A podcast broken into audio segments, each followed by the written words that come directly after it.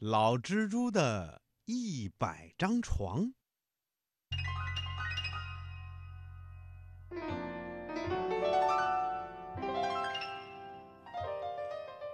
在一个森林里，住着一只一百岁的老蜘蛛。一百岁的老蜘蛛有一百张床，一百张床，一张比一张大。老蜘蛛一岁用一张床，还得在这张床上做一个长长的梦。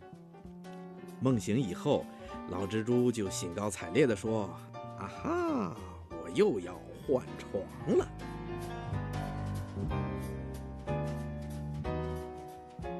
拥有一百张床，在一百张床上做一百个梦，老蜘蛛就可以变成精了。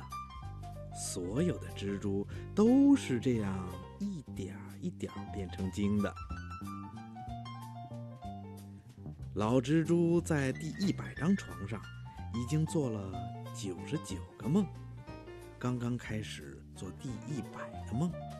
他想，当我一觉醒来的时候，自己竟然变成了精，那该是多么快乐的一件事儿啊！老蜘蛛刚刚入梦，他就梦见自己正在向一座金碧辉煌的宫殿走去。突然，他被吵醒了。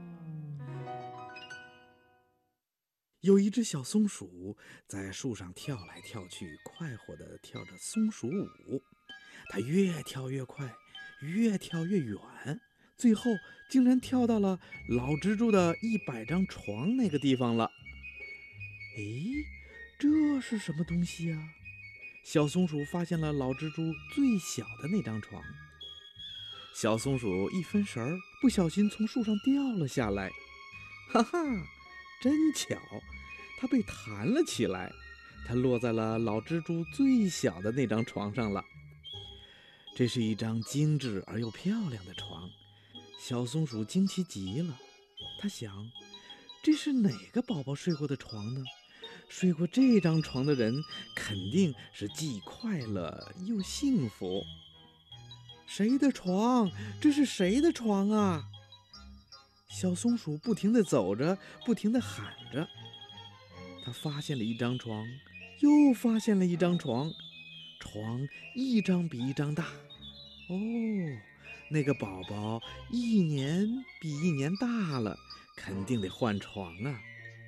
他想，这些床就像宝宝的影集一样，多有纪念意义呀！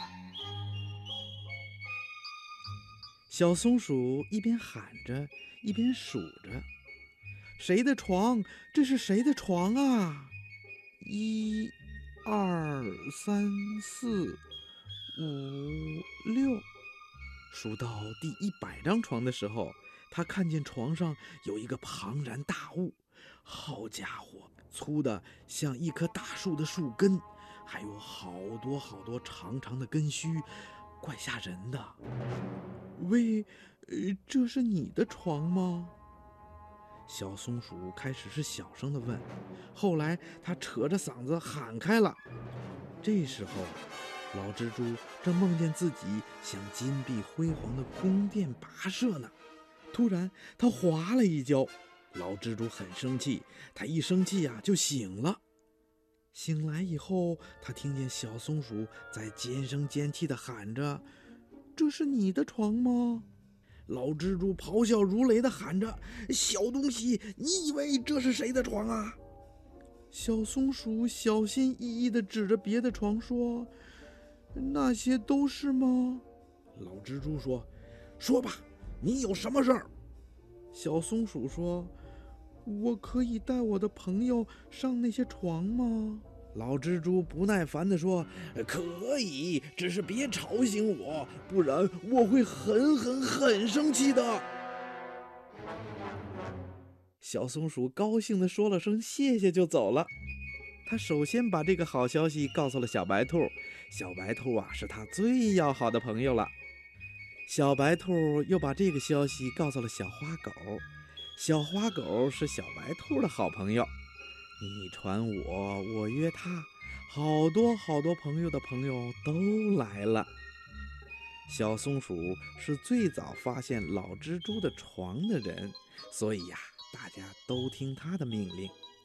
小松鼠说：“咱们可以在床上跳舞，也可以睡觉，但不能喧哗，更不能唱歌，因为老蜘蛛正在睡觉，我们吵醒他，麻烦可就大了。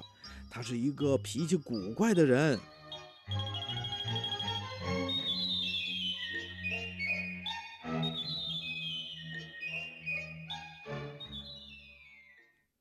一人一张床，大家都很高兴。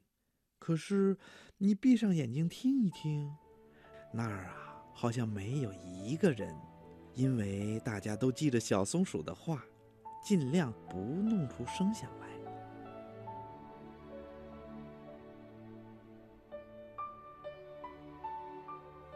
后来来了一只大象，大象摇摇晃晃跳上了第九十九张床。啊哈，真好玩啊！大象兴奋极了，它甩鼻子、摇尾巴、做鬼脸儿。大象啊，觉得这样做还是不尽兴，索性啊，就在床上跳开了大象舞。大象的脚踩在床上，咚咚咚，像敲打鼓一样。喂，小声一点儿，小声一点儿！别的朋友都在提醒他。大象啊，更开心了。他还以为朋友们朝他做怪动作是羡慕他呢，所以啊，他用更大的力气跺脚了。大家看着他傻乎乎的样子，特别开心。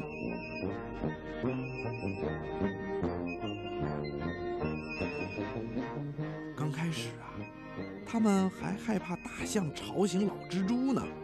后来。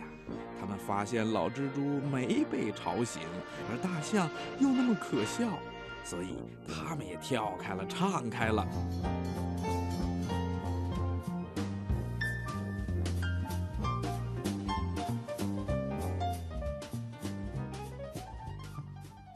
老蜘蛛梦见自己进了那座宫殿的大门，可是不知怎么搞的，他竟然在门槛上摔了一跤，这样。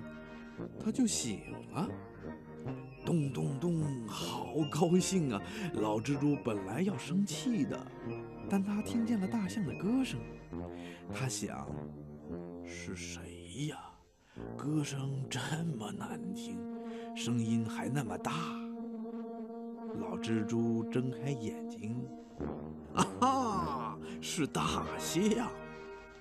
老蜘蛛哈的怪笑了一声，大家都不敢跳，不敢再唱了。老蜘蛛的笑简直就像个炸雷。大象却不管这些，它依然在自得其乐的唱啊跳啊。真好玩，真好玩，孩子们一块跳啊，一块唱啊！老蜘蛛大声吆喝着，他自己先在床上蹦开了。其他的朋友看见老蜘蛛不但没有生气，反而加入了他们的行列，也开始疯狂的玩了。